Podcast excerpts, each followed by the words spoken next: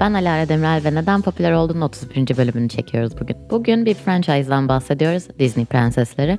Bu karakterler kapsayıcı demiyorum ama çeşitli hikayeleri ve kültürleri temsil ediyorlar. Dolayısıyla da Disney'nin global etkisinin ve ticari başarısının önemli bir parçası olarak görülüyorlar. Şimdi, ben 1996 doğumluyum, favorim Güzel ve Çirkin'di. Onu izleyerek büyüdüm. Minyatür sarayı vardı, hala duruyor, hala arada açıp bakıyorum. Eminim beni kendi laneti belki kalkar diye saraya hapseden bir canavar, beni sevdiğini bana kocaman bir kütüphane verir diye sevmeyi içselleştirmem hiç iyi olmamış. Sırf çocukluğumuzdan ve prenseslerden bahsediyorum diye bu konuyu tabii ki sisteme getirmeden bırakmayacağım. Özür dilerim Erim. Buraya gelmeden önce Disney'nin bu işi neden sürdürdüğünü kısaca özetlemek istiyorum. Disney Prensesleri, Disney'nin en karlı markalarından biri. 2019 yılında Disney Prenseslerinin perakende satışları $5.5 milyar üzerindeymiş. Kendi sitelerinde yıllık raporlarında açıklamışlar bunu. Vergi kaçakçılığı falan varsa bilmiyorum, öyle düşünün yani. Yani soruyorum o halde. Disney Prensesleri neden popüler oldu? Bugünün bir diğer sorusu da şu, popüler olmaya devam etsin mi? Walt Disney 1937 yılında Pamuk Prenses'le başlatıyor bu furyayı. Grimm kardeşler masallarından esinlenerek kendilerine uyarlıyorlar hikayeyi. Çizgi film dünyasında inanılmaz bir şey başlıyor bununla birlikte. Niye? Çünkü bu film tüm zamanların ilk tam renkli, tam uzunluktaki animasyon filmi. Şimdi oradan geldiğimiz nokta live action halleri. Yani şu aralar biliyorsunuz ki Küçük Deniz Kızı çıktı mesela ve orada Javier Bardem'i deniz insanı olarak görmüş olduk. Şahane bir şey bu. Beni çok etkilemedi. Çok da sevmedim o filmi. Neyse. Bu süper kar makineleri arasında resmi olarak tanınan 12 tane prenses var. Pamuk Prenses 1937'de çıkıyor. Külkedisi 1950. Aurora, Uyuyan Güzel yani 1959. Ariel, Küçük Deniz Kızı 1989. Güzel ve Çirkin'deki Belle 1991. Aladdin'deki Jasmine 1992. Pocahontas 95. Mulan 98. Prenses ve Kurbağa yani Tiana 2009. Rapunzel 2010. Brave yani Brave diyordur falan. Merida yani Brave filmindeki Merida 2012. Ve Moana 2016. Elsa ve Anna Frozen'dakiler ayrı ayrı o kadar popüler olmuşlar ki Disney onları farklı franchise olarak görmeye karar vermiş.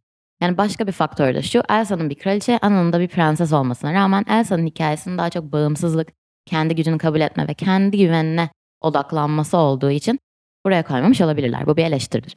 Disney prensesleri genellikle romantik hikayelere odaklanırken Frozen filmleri bu kalıbın dışına çıkıyor. O yüzden bilmiyorum sebebini tam olarak ama teknik olarak listeye almamışlar. Şöyle ki zaten oral geleneğin parçası olan masallar hep çocuklara bir şey öğütlenmek için kullanılmış. Mesela Bluebeard yani mavi sakalın keyif vermek için çıktığına asla inanmıyorum. Dolayısıyla bu prensesler de 1937'den beri öğütlerinde ve içselleştirdiklerinde değişmiş ve gelişmiş. Bu da popüler olmaya devam etmelerinin bir sebebi.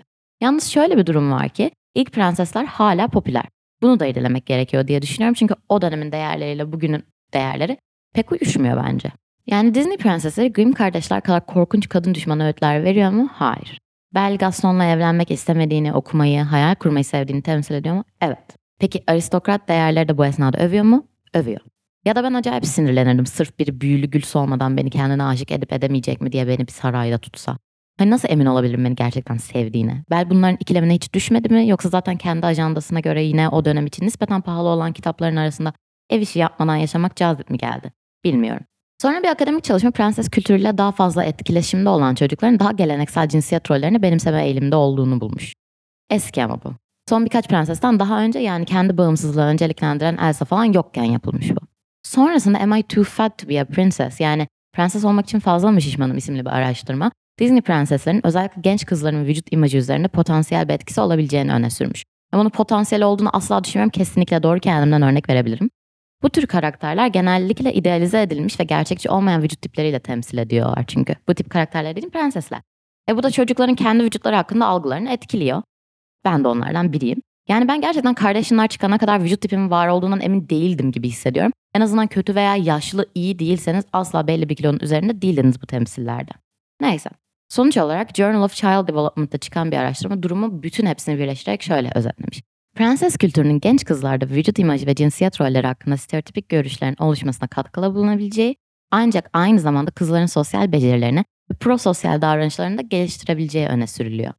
Bu çalışma, bu tür karakterlerin ve hikayelerin çocukların empati, yardımseverlik ve sosyal adalet konularında daha olumlu tutumlar geliştirmesine yardımcı olabileceğini belirtiyor. Yani olabilir. Ben de Ariel'in arkadaşlarını falan seviyordum mesela. Ya da işte sırf aristokrat bir prens kendi bencilliği ortaya çıkacak diye evdeki bütün emekçilerin de onunla beraber bir eşyaya dönmesi. Gerçi o eşyaya dönmedi de işte bir şeye dönüştürülmesi. Yani ne kadar adaletli bilmiyorum. Neyse veriyormuş işte. Şimdi sanırım lezbiyen prenses kültürü temsilini görmeden ölmem. Ama orada da aristokrasi ve neoliberal değerler övülüyor diye sinir olurum. Ama en azından bir nebze iyi hissederim diye düşünüyorum. Disney beyaz ve toplumun güzellik algısına cuk diye oturan prenseslerini yavaş yavaş tutmadığını anlamış durumda. Ama bunu övecek bir şey yok. Çünkü hala kâr etmek istiyorlar. Olsun varsın. O esnada büyüyen lobin bir çocuk gülsün diyeceğim şimdilik. Detaylarına sonra ineriz. Keşke büyürken illa bir prensle evlenme odaklı hikayeler duymaya devam etmeseydim diye çok düşünüyorum. Zorunlu heteroseksüellik belası hep buradan sarılmış başımıza. İşte Disney prensesleri bu yüzden popüler. Çocuğuna zamanında kurallara uymasını istediğin şeyleri sihirli mirli gösterebiliyorsun. Yani zaman geçtikçe Moana ve Merida bu stereotiplerin dışına çıktı elbette. Elsa da. Ayrıca yine Moana ve Frozen düşünüldüğünde karakterlerin cinsel yönelimleri açıkça belirtilmemiş ve ilişkileri genellikle arkadaşlık veya aile ilişkileri üzerine odaklandığı için eleştirmenler tarafından queer okumaları alan sağlayan bir boşluk olarak da görülmüş bu. Yani bunlar birleşince, hepsinin ortasını bulunca tabii ki Disney'nin neden bu konuda popüler olduğunu görmek oldukça kolay. Çünkü kar odaklı bir dünyadayız. Olur tabii ki.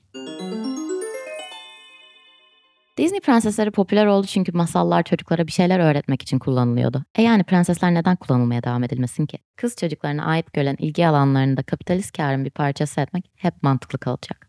Disney prenseslerinin kar makinesi olarak devam etmesinin bir sebebi de Disney stüdyolarının kendini geliştirmeye devam etmesi. Yalnız burada öz eleştiri vermekten, özne hikayelerine öncelik vermekten falan bahsetmiyorum. Kapsayıcı asla diyemem bu şirkete.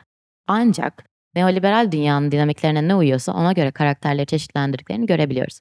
Yani 2013'ten önce ağzından salyalar akarak uyuyan bir prenses görmemiştik mesela. Anna öyle gözükebilmişti. Evet, farklı kültür temsilleri var bu prenseslerin ama Amerikan veya Batı perspektifinden yazılmış ve tasvir edilmiş olduklarını ifade etmemek oldukça saçma olur. Yeterince derin veya doğru bir şekilde ele alınmadığı eleştirilerini düşünmek daha kıymetli geliyor bana. Yani şirketleri övmemek gerek. Kar edilecek şeyleri görüp aşırı sağcı destekçilerini de germeden bir yol bulmakta iyi oldukları için popüler Disney prensesleri. Ayrıca farklı kültürlerin temsillerini de kullanmışlar ki bu küreselleşen dünyaya doğru bir zamanda yapıldığı için oldukça mantıklı bir hamle olmuş. Ama burada yineliyorum. Kültür temsillerini överek verdiklerini ifade etmiyorum. Pocahontas yine sömürgecilerden birine aşık oluyor. Küçük Deniz Kızı'nda Ariel yine sömürgeleştirmek adına liberal değerleri savunacak o gemiye Eric'le beraber biniyor. Yani bu bölüm için şunu söyleyebilirim. Disney prenseslerinin marka değerini unutmamak gerek. Neden popüler olmaya devam ettiklerinin cevabı bu iş stratejisinde. Bu prenseslerin popülerliğini Disney'nin ticari başarısının ve global etkisinin de bir parçası olarak almak en sağlıklısı olacak. Hala kitap okuyup kendi kaderini belirlediği ifade edilen o prensesi izliyor muyum? Evet. Güzel ve Çirkin benim için kesinlikle gece yatmadan önce açtığım ve şarkılarını ezbere bildiğim bir animasyon. Peki bana öğrettiği şeyleri gözlemleyip kızmıyor muyum? Kızıyorum. Ayrıca prens canavarken daha çekiciydi çünkü ben zaten erkeklere ilgi duymuyorum ve biraz siyaset bir şeye dönüştüğünü görmek bayağı sıkıcıydı. Sanırım şu an diğer prenseslere neden o kadar ilgi duymadığımı da anlamış oldum.